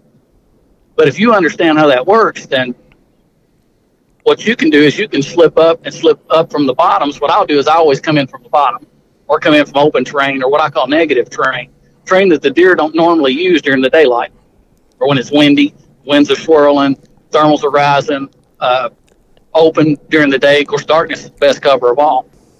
So, uh, so what about this negative space you were talking about? Uh, can you can you Uh, elaborate on that? I call it negative terrain, and it's it's areas that the deer do not use during the day or typically use during the day uh, when your winds, you know, of course, of course, you know, everything's pretty much dead calm normally, you know, at, at night, in the evenings, early morning, and at night. So during the day, when your winds are blowing and swirling, your thermals are rising. Uh, there's nothing consistent about your winds. You get all kind of eddies, mechanical turbulence, uh, and then of course your your open fields, which which during at night they're using them all the time because cover you know, darkness is the best cover of all. So whatever deer do not use during the day, typically I call negative terrain. So I use negative terrain to my advantage, setting up and with the wind, and only hunt the positive terrain where deer are normally at at night. You know, up on the ridges, on top, the benches, uh, uh, the thick cover, the woods. You know, the, the areas where deer are typically at during the day. Usually, to try to find a specific deer I want to hunt, I'll use two to three two to three cameras in an area that I believe is a core or has been a core in the past because these these same areas will be cores year after year after year. Uh, they may skip a year, skip a year, you know, and, another mature buck will move in, and I will use two to three cameras in each area, and then once I find a specific deer that I want to kill, then I'll move five or six cameras into it, and then I'll run them and I'll figure him out. And I mean, I'll go in during the day and find out exactly where he's bedding, exactly how he's moving, and everything, and then I'll pull him completely out. I might leave one or two just to soak a little bit, and then I'll go in and kill him. So you're starting with less cameras and then ending with more. Like you're putting. Yes. And how many acres? You know, would you say you're covering? What do you think this core area is? Man, that's that that's that's a specific deer. You have you have no idea. Uh, it's much much smaller on a, on a big mature buck. It's much smaller than most people believe, and a lot of times they, they try to they try to equate on your collar studies things like that. They try to equate core areas, you know, to the rut. And and I mean I guess that's correct, but everything just kind of goes way off kilter, and it throws their data way off. whenever they start trying, when they start trying to compare that to actual size of the core, they start trying to compare what what's happening from, let's say, where I'm at, October the 25th till December the 5th. It throws everything way off. You know, because they're they're out looking for does all over the place. The buck that's here maybe three miles over there today. The buck that's three miles over there today, maybe here tomorrow. I've, I've did it in the past. I, I killed one on a, he was bedding on a riverbank one time, and it was kind of an accident. Uh, there was a huge, there's a huge community scrape about 50 yards from where he was bedding, but I slipped in there, and all of a sudden I heard him hit the river. And I looked over, I walked over to the bank. I was probably about 50, about 15 yards from the bank. And I walked over to the bank, and I seen him come out the other side. It was a big 10 pointer, scored 164. But I set up the very next weekend, I set up on that community scrape, and I watched him swim the river and bed in that bed, and lay there until about eleven o'clock in the morning. From about just just after daylight to eleven o'clock in the morning, he got up, browsed around two or three times, never did offer a shot. At eleven o'clock in the morning, he came over to work that community scrape, and I shot him. Ooh, that's cool, man. That is awesome. That is super freaking awesome. Dreams are made of. I'm gonna dream about that tonight. All right, Josh. So, okay, so you, you said you, you kind of had some experience there. You know, how long have you been doing that? How long have you been, you know, once you kind of find out there's a deer in the area, going in, bumping him, and then trying to set up on him later? And after you answer that, I want you to kind of answer, you know, how long do you normally wait after bumping a deer from his bed from going back in there and killing him? I, you know, in a, in a mature buck's core, in his core area where he stays all the time, as long as you're not real crazy with, with cutting limbs and spreading sin all over the place, I, you could probably go in and kill him the very next day. I mean, he, he's he's bedding there for a reason. He's bedding there because he feels safe. I mean, that's that's why he's bedding there. And and one bump one bump is not going to do anything. If you bumped him over and over and over, day after day after day, he's going to go somewhere else. But but just a bump, he's he's not going to go anywhere. And a lot of times I don't even see the buck when I bed. He usually slips out before I ever even see. I find the bed and I never even knew he was there. I just find his bed. Like a, a compounded feature, like you have a you have a low point, and it rolls around and it rolls around into a uh, like a bench that wraps up into a high crow's foot, and just above that high crow's foot, you've got a saddle. Uh, so you have several features that are all playing it. You don't just have a saddle. You don't just have a high crow's foot, which is a thermal hub. You don't just have a bench. You don't just have a, ben- a, a point. You have all these things that are playing on each other. And that creates a dynamic. That creates a, an awesome spot that's almost for sure going to have a buck on it. Uh, a lot of people, they'll, they'll look for a bench, and that's it. They don't really think about anything else. Or they might look for a thermal hub once they, they now that they know what one is. Uh, and they may look for a point. Yeah, maybe there's a buck bedding on it. They may look for a saddle. You know, but if all these things, you know, uh, you can hunt. I can show you all kinds of benches that do not have trails on them. They're not used at all. There's no bucks bedding on them. There's no scrapes on them. But I can also look on a map to one I've never been in my life and point you one that is. It does have a trail on it, and it's going to have be have be used. It's going to have uh, scrapes on it. It's going to be have old rubs from years on it because it everything plays together. It's all a dynamic that all all plays into one. Gotcha, Josh. Now, you know, one thing, uh, some, some terminology here I want us to kind of go over for listeners that might not truly understand. Can you go over what a thermal hub is with your description uh, along with a crow's foot? Now, a crow's foot is where several ridges and uh, hollows come down into one point. Uh, now, a low crow's foot, you know, it's way down in the bottom, you know, with, with a bunch of big, big hollows that come into it. A lot of time, what they create is a social hub. It's not. It, I mean, it's it's a it's a thermal hub, but it's also a social hub because they connect separate ridge networks. And if you connect several ridge networks, then you're connecting separate deer. I mean, it's kind of like uh, uh, from one county to another county to another county. It's like like your cities will be on this ridge, and another town will be on this ridge, and another town will be on this ridge, and this big crow's foot in the bottom, which is a which acts as a thermal hub, connects these ridges together. And, all, and you'll have big community scrapes and things of that sort a lot of times in these these large uh, what I call a social hub in the bottoms. Now a thermal hub is way up top. It's it's up real high. Uh, a lot of times it's created by sediment. You know, there, there's there's like a hard a hard sediment you know, in the ground that you know they created, you know, in the erosion. There's there's a high foot way up high, and a lot of times they have uh, uh, benches that are connected to them and points that are connected to them, flat points, and the deer will roll around into those. That's where your bucks will roll around off those benches and points up into a high crow's foot, and they can smell. And that's that is a thermal hub, you know, and your all the scent drops down once your thermals reverse start to fall. They'll drop down off all the points there, usually about midway to one third of a ridge. What I've the biggest thing and what I've keyed in on here recently, uh, you know, the last I'd say five six years is I had areas that were bucks cores year after year. Uh, it may skip a year and it you'd be from one buck to another buck, and for a long time I couldn't figure out why this buck would choose this spot as his core, or this buck would choose the same spot as his core. Why would buck after bucks choose the exact same spot as their core areas? And then it hit me that these bucks weren't choosing the same spot as their core.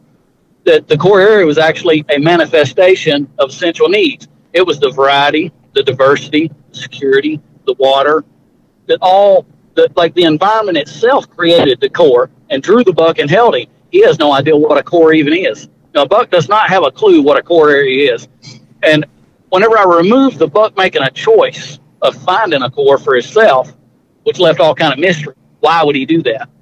And I added that they're not choosing anything, that the environment itself creates the core, that a buck doesn't even know what a core is, then that removed all the mystery and it added predictability. Now I can find cores in areas that I've never been to in my life by looking for the variety and the diversity and the security, and the isolation, and the water. I just use my, I put my cameras into those areas. I find a buck I want to kill. I go in, I scout it real hard, go in, I kill him. All right, one of my absolute personal favorites, uh, just because I don't know, like the, the the tactic really, really like, I don't know, is very interesting to me, and plus he's a funny dude and a good guy. Wes Moye, um, Wes, we we interviewed Wes about their Wolfpack tactic. Another thing you've certainly heard about on an episode if you've been listening for any amount of time. We interviewed Wes about this time last year, kind of in January. A lot of people were winding down, and so uh, I, I kind of was wishing that we could have got him on earlier, but we got him on early this year. Uh, but this is the first episode we did with him. Uh, it's episode 146. Um, and Wes, we got on there and talked about all kinds of stuff, and we covered a lot of ground in this episode. And honestly, I missed so much of it when we recorded with him and when I edited it and re listened to it. I missed so much compared to right now. Like when I was going back through this episode, I was like, "Holy crap, there's a lot here that I need to re-listen to it myself." Um, especially now that we got to, the chance to hunt with him and his wolf pack buddies the other uh, like two three weeks ago.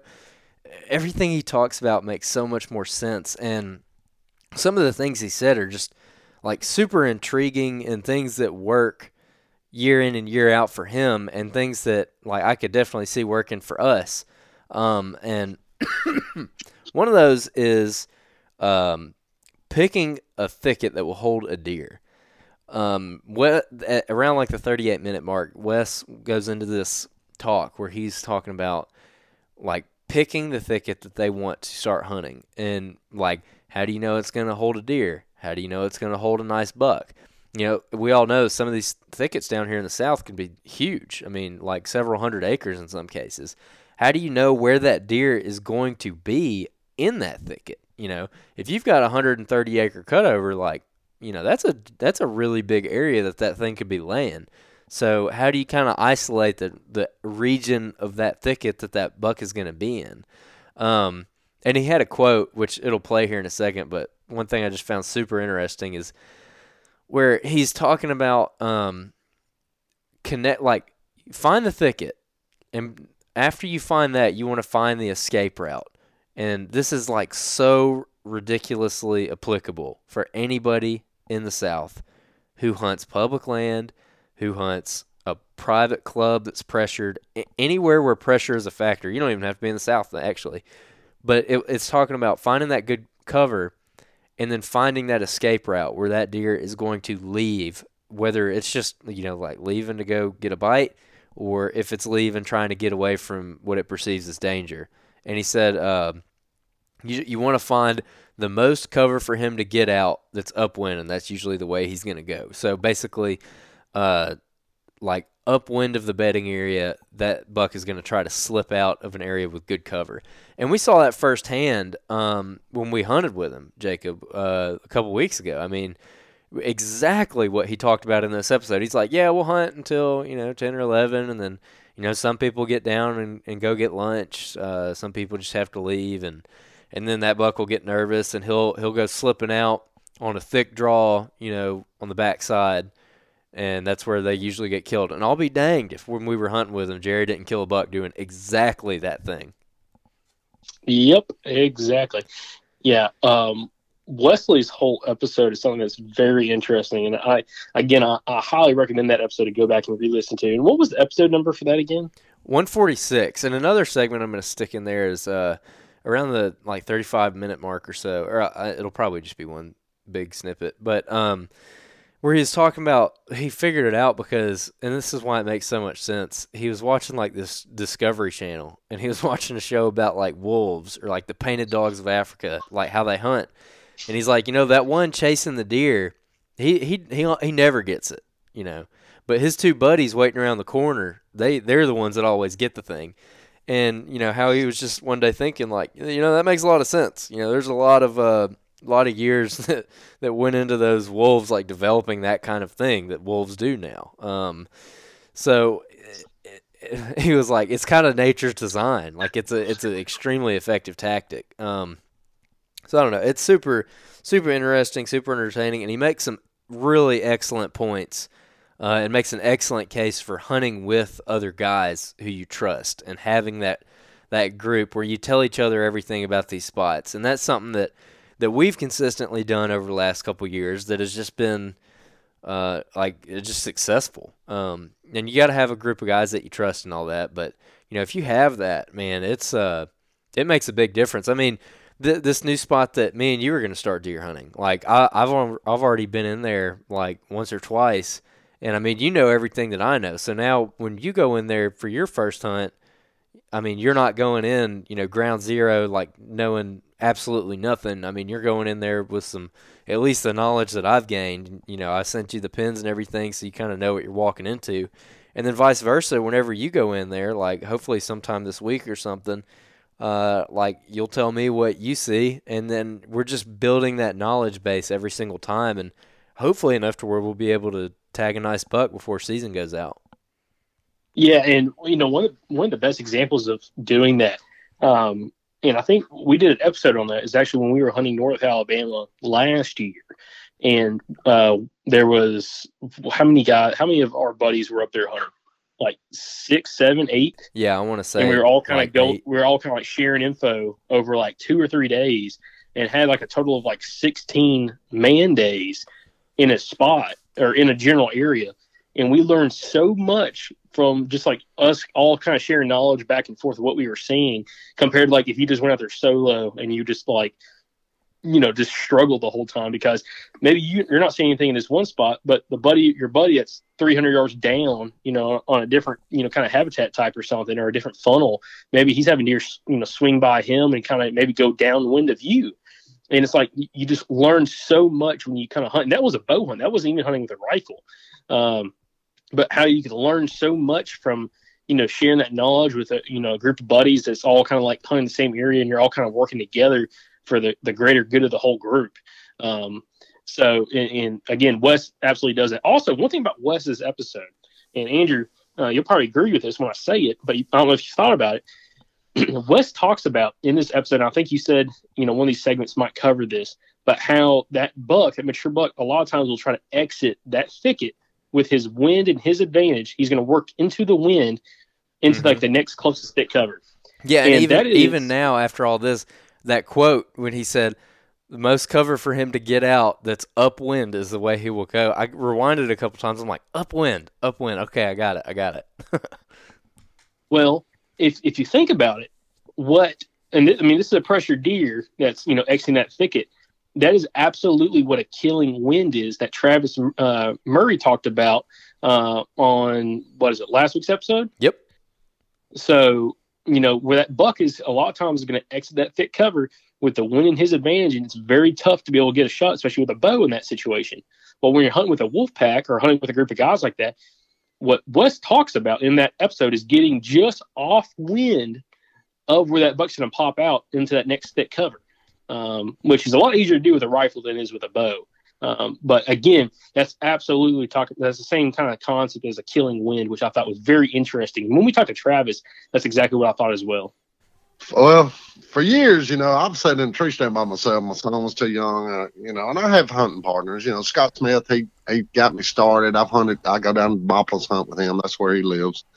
And you know, and I hunted, and I've sat there so many evenings, and you know, knowing those big bucks were over there in that thicket and just did not know a way of getting them out. Just couldn't figure it out. You know, my son came of age and he's an avid deer hunter, and you know, and the pieces kind of fell in place. And basically, I just kind of got thinking about it. There was a big buck down there, and we set up on him, and I set up on him where he would smell me, and I knew within say when I'm when I say I knew he was in there, I ain't talking about it 10 square feet. I knew he was in about a 100 yard area. So I set up deliberately for him to smell me. Well, sure enough, about nine o'clock, he done had enough smelling me and he started trying to creep out. And my son busted him. And I thought, okay. And then it just so happened, I think I was watching Nat Geo or something. Um, those uh, painted wolves of Africa, painted dogs. Mm-hmm. I watched how they do it, you know, and they that that first one that starts after something, he don't get it, but there's two waiting on up there that will get that deer, you know. And an American wolf, they do the same thing. You know, a wolf by itself cannot run down a deer, but the pack can because they string themselves out and they'll just run it to death eventually. And you know, and I got to thinking, hey, this that's you know, that's a lot of years of evolution there, and that's the best way they can do it. And if you're hunting in a pack, that's probably the way to do it. And what we do, we string out, and I might not get that deer. But if that deer moves and he's trying to come out of there, or anything happens that bumps him, he's going to have a bad day. And that's the way we set it up. And uh, everywhere, and we used this strategy. uh, We went to three management areas last year. We'd never been to this area that we went, and we came out with deer every time using the same strategy. Um, you know, we set a couple. We set a couple people upwind, a couple people downwind, and we come out with deer. And we'd always catch them trying to sneak out the other side, especially the little two and a half and three and a half year old bucks. You know, that old buck, he's he, he's smart enough to stay alive, but he's not smart enough to control himself. After he smells you a couple hours, he's he it, it's gonna get on his nerves a little bit. I believe this is what happened. I haven't asked him, but um, you know, after a while he'll get a little nervous and he'll start trying to sneak out. He'll get out of there. And he thinks, okay, well, this hunter's over there. I know he's there. Okay, there's another hunter. Maybe he smells two of us. Okay, well, maybe I need to ease back out this way and I'm going to go somewhere else, get away from him. Well, there's our other two guys sitting there. And it's worked. I mean, it's worked a lot. And that's reason we call ourselves the wolf pack. We kind of hunt like a wolf pack. We surround the area and play the wind to our advantage. And that's the way we actually hunt. Yeah, just uh, well, let me go to the first part of that. Um, okay. Generally, it's going to be the most inaccessible place of that thicket. I mean, what's the hardest place to get to? I mean, what would be an advantage to that deer? over you. I mean, you can't see him. You can't get to him without him knowing you're coming. He has a good escape route out the other side. He has cover going out this other side. You know, they will do it. Like a deer won't take off the. If he's got to pick between, say, let's run through these woods or run through that pasture, he's going to pick the woods. They like cover, so find some cover coming out of it. You know, a lot of times, especially these management areas, when you come to these thickets and these cutovers, there'll be draws going up the hills and stuff like that. Well, the, generally, them draws are thick. Now, if you can find that, that's generally the way he's going to try to sneak out of there. He, you know, find the most cover coming out of that thicket. We're not talking about just the thicket, but if he's going to escape out, if he's going to sneak out, find the most cover for him to get out that's upwind. And that's generally the way he's going to go. And the other part of the question, um, well, I don't, I don't forget what it was now. How, how long it takes them to get up when they're smelling you? Now, what I'm thinking, and and the only reason I think this is because there's a certain time between like about eight thirty and about ten thirty. That's when we kill the most deer, and what I think it is, he he knows you come in. I mean, they're in it for their life, you know. They know you're coming in. Every animal in them woods has an alarm call. I mean, I tell our guys, I say, remember, you know, you're not just hunting the deer. You're hunting the, the, the squirrels are watching you. The chipmunks are watching you. You know, watch your, you know, watch your movements, watch your sound. Everything's got alarm call, and that deer knows what all of them are. So he knows you're coming in there. And then maybe he gets a whiff of you. Well, the first thing most of them will do is just, if they're in thick place, they're just to sit down. I mean, that's just where they're going to be. Well, you're in a tree. He's in. He's sitting over there in the thicket. He can smell you. He knows you're there. Well, you know, after a while, he may start losing his nerve, and they start trying to sneak out. They'll get away from you know the threat. Eventually, when everything calms down, they calm down. They'll say, "Okay, well, I'm gonna sneak out." They go to sneak out, and then there's the other two hunters that he don't know about sitting there, and that's generally the way it works with us. All right, last up is Nathan Killen. Uh, Nathan is one of our more recent episodes. Um, 171 is, is his episode number, and uh, Nathan is a dude who um, is he? He's Virginia, right? Yes, sir. Virginia. Okay, yeah. He he's a Virginia mountain buck hunter. He's killed some absolute slammers in Virginia, um, which Virginia is a little bit of a sleeper state. It seems like sometimes. I mean, some of the bucks that I see coming out of Virginia, I'm like, goodness. I mean, I know it's tough hunting, but you know, golly, there's some nice ones. But anyways, Nathan covered a whole lot of real interesting stuff and kind of, you know, if you're wanting to boil it down, one of the biggest tips that that Nathan put out there was the fact that if you want to kill big mature bucks on public land in this part of the let's say let's just say east of the Mississippi you have to adopt a totally different mindset that you're that you're no longer hunting like a white-tailed deer. You're hunting like a mature buck. Uh, and it, it's a it's a really fascinating and entertaining episode on that. Um, one of the specific snippets that I'm going to put in here is just uh, he's he's talking about the loops that deer make. Um, and and basically this is referring to how down here I don't think that deer and a lot of people would agree with this like that deer's not going and he's not laying in the same bed every night. And he's probably not laying in the same bed every week. Uh, they they have like home ranges and they they move on loops to these home ranges. And Nathan talks about that a little bit. And and it's it's very very interesting to hear kind of how he breaks it down and how you know especially nowadays you might be told like oh don't stay mobile don't don't hunt the same tree twice first time in is your best time you know I mean Glen Solomon said that but Nathan, on the flip side, on a, in a lower deer density area, and Michael Perry says the same thing. Sometimes, you know, you might be in the right spot, but you're just not there on the right day, and you just have to give it time because that deer is not in that part of his home range at that moment, and you gotta you gotta put your time in and wait for him to circle back through. And you know, I I compared it to like when I used to trap coyotes. It's kind of the same thing. You set all your traps out and I, w- I would even go out at night with a howler and I would run that howler and get the pack to respond and you know they'd be over here one day and they'd be over there the next day and then you know you you wouldn't catch anything for a couple days and then bam they were there and you'd get and you'd get them and then like a, a week would go by with nothing and then bam you'd get them again and Nathan says that I mean that's pretty much how these deer are working I mean they're their their home ranges are he I think he used the term usually uh, longer than they are wide, and uh, that sometimes you just got to put in time, you know, to to kill that thing. Um, and then like I said, hunting mature bucks versus deer. Uh, Jacob, what do you have on Nathan Killen?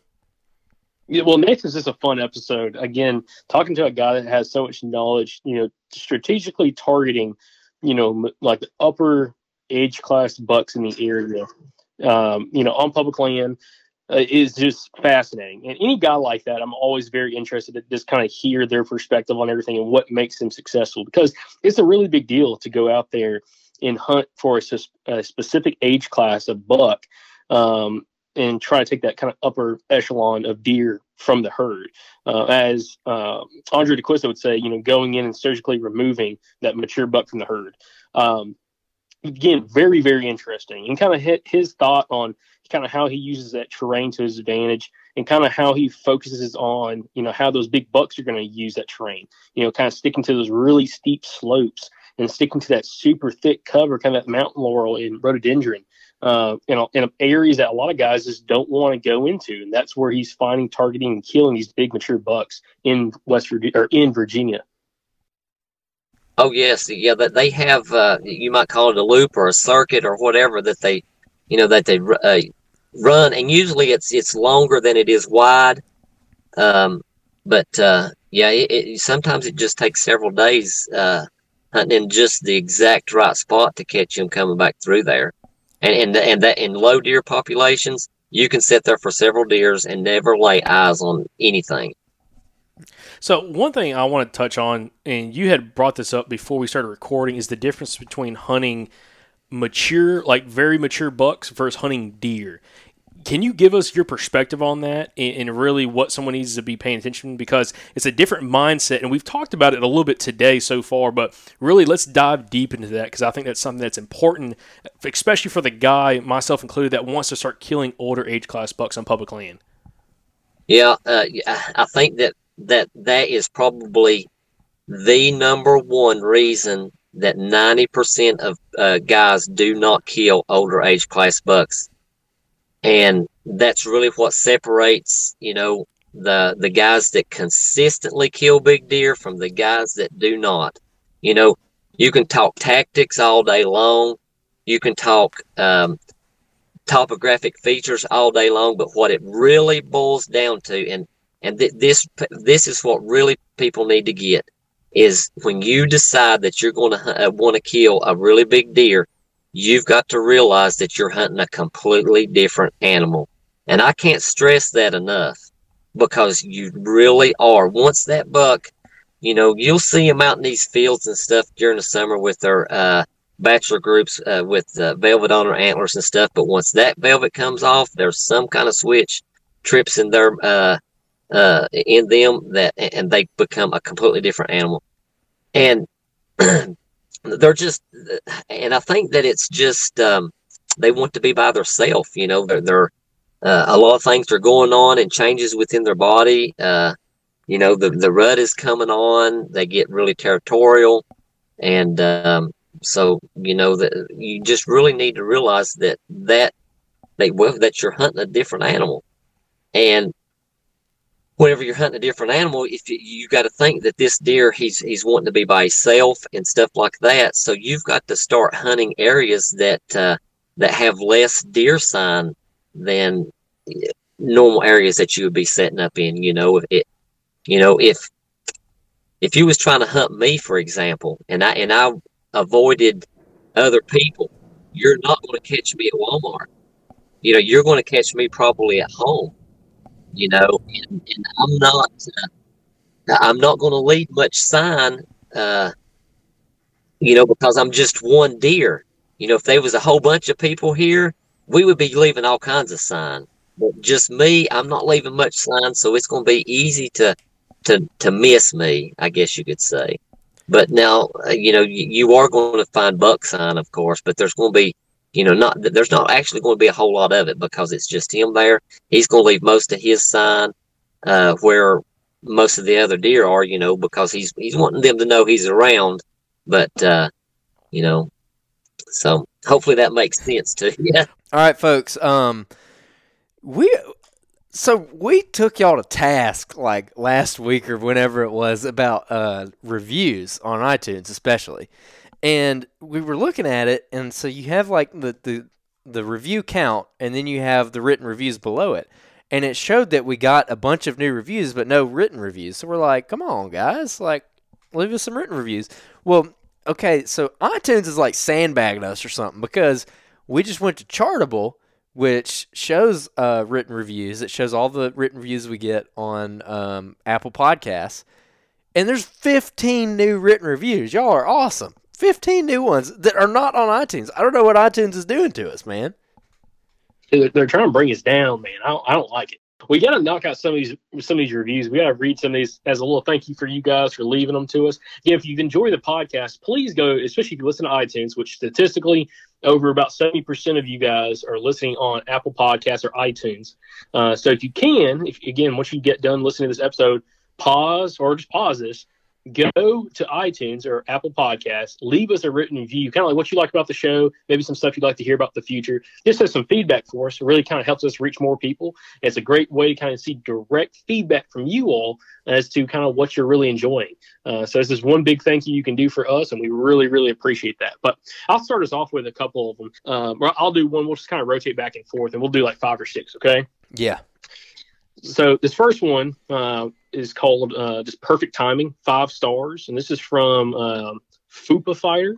And this is on again apple podcast uh, he says just listen to travis murray's episode and coincidentally i'm in the process of building my own self bow this is fate boys. I'm mother effing pumped.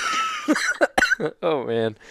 All right. Um I'm gonna skip up ahead. Um guy said Kyle Settle said five stars, much better than Meat Eater. If you are a Southern hunter, this should be your go to podcast. Appreciate it, man. Love it. It's quite this a is from. K. Dude, this is from K Watts. Uh, four or five stars, not four stars, five stars, baby. Title is amped. Thanks for bringing us. Uh, thanks for bringing some interesting tactics and thoughts to us hunters in the southeast. I don't even like hunting shows that are focused on the Midwest, etc. Keep the episodes coming. Of course, man, that's what we're here for. That's that's one reasons why uh, it makes us very, very happy every week to be able to produce uh, just episodes for you guys uh, that is very much keyed in on our kind of training habitat from you know local uh, successful deer hunters.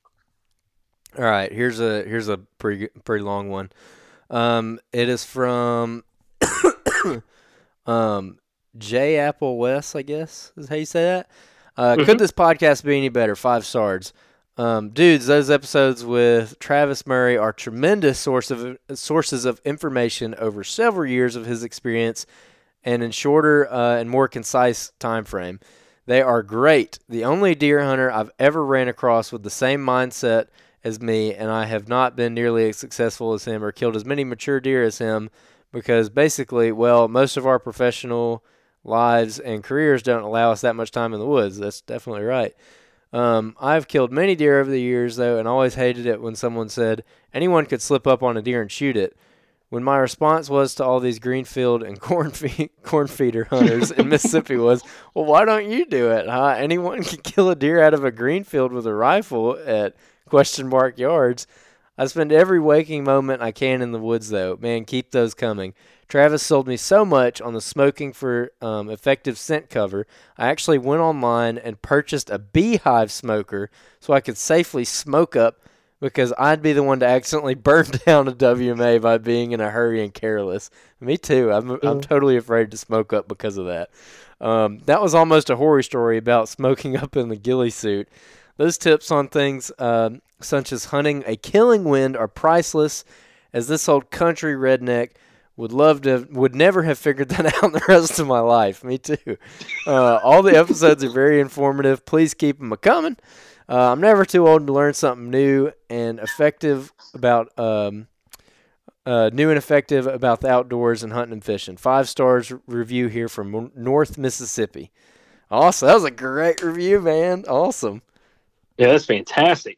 Uh, so here, here's one here, uh, which is this uh, awesome podcast, five stars from Scrub Buck Killer. Awesome podcast for deer hunters trying to step up their game in their hunting journey. I'm from Michigan and applied and have applied some of these tactics I've heard from the podcast and have had success.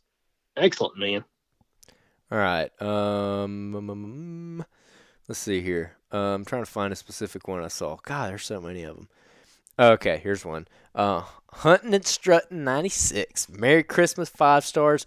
Top two podcasts, and you guys aren't number two. Awesome. Um, straight fire content 24 7. Ginger Bow Hunter even met my aunt off the interstate, so I get my green topo hat for Christmas. Underrated gear reviews on YouTube. What can't you guys do? Nothing. God bless. Good job, Jacob. Gonna clap for you, man. Good job. So, what's the story on that? Hold on. Like, They just it was it was a hiccup with shipping, and uh, it was um, was it Christmas Eve? I think it was Christmas Eve. yeah, I think it Uh, was.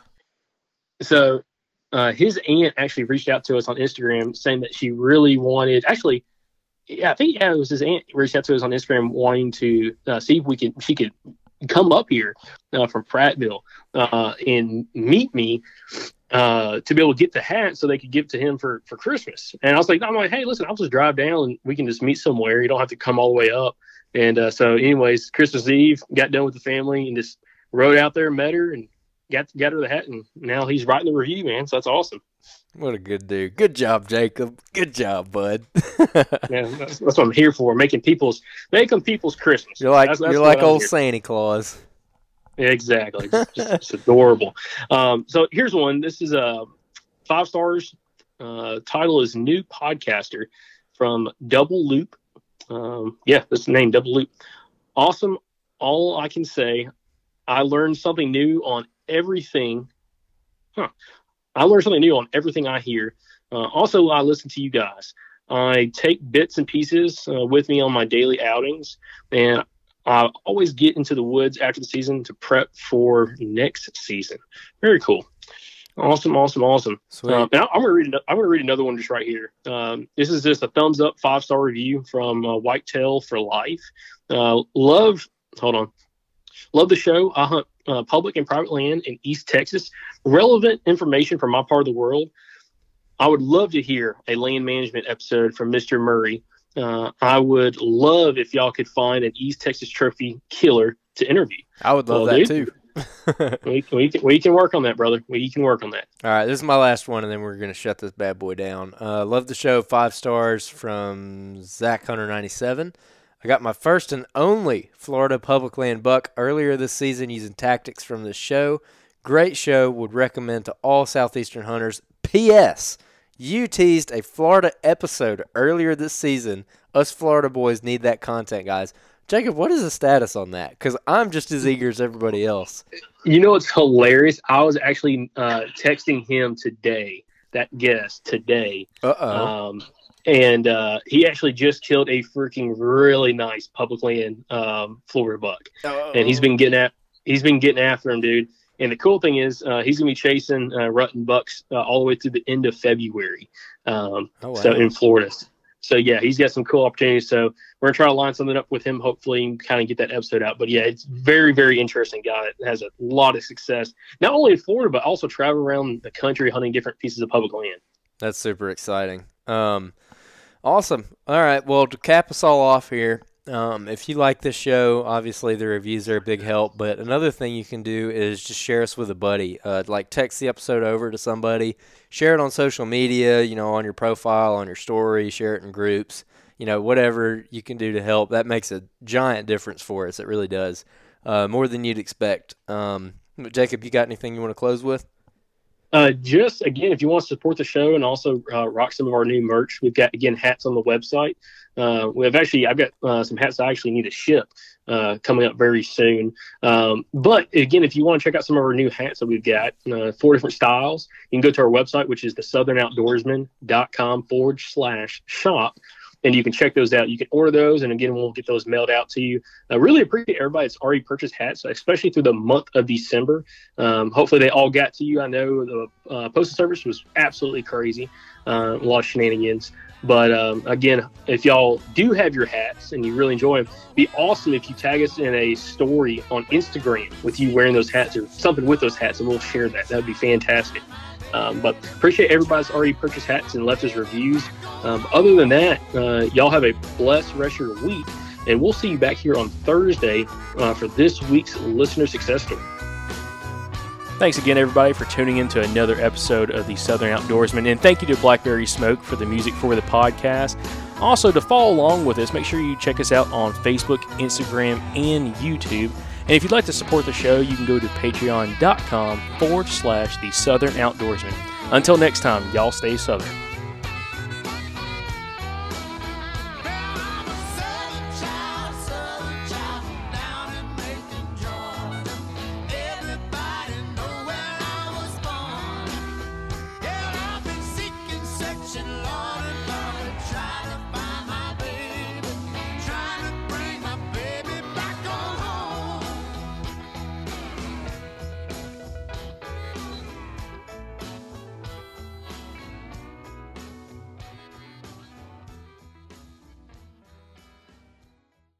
You guys seem to really have enjoyed over the last year where we've went to a Q&A format every Thursday on the show where we answer some listener questions. Now, some of the most common ones that we get have to do with gear, but also how to find a good hunting buddy. You know, I'm really lucky to to have a hunting buddy like Jacob. We've been on a lot of incredible hunting trips together over the years, and it's just nice to have somebody that you know is always down to go on that that trip that you've always wanted to go on, or or who'll wake up at three o'clock in the morning and go get that gate before someone else does on public land with you, whatever the case may be. And like I said, we get a lot of questions on how do you find you know a group of people who enjoy that same thing, so you can kind of network and make some connections. The Mobile Hunters Expo is the place to do that. Y'all heard us talk about it last year, and guess what? This year it's happening in Dalton, Georgia. We're going to be there June 28th through the 30th. We're going to be there all three days. We're going to have a booth. You can come talk to us. We talked to a lot of you guys last year, had a ton of fun. So looking forward to that again. But guys, I'm telling you, this is the place to come network. And there's going to be a ton of you guys there. A lot of Southern Outdoorsman podcast listeners are going to be at this show. And actually, Friday, June 28th, there's going to be an after hour social after the expo. So what better place to go kind of intermingle, hang out with a bunch of like minded people, and probably pick up a couple new hunting buddies. So you guys don't miss it. It's June 28th through the 30th. I'm telling you, if you listen to this podcast, this is an event you need to be at. Now, we'll see you guys at the Mobile Hunters Expo June 28th through the 30th in Dalton, Georgia.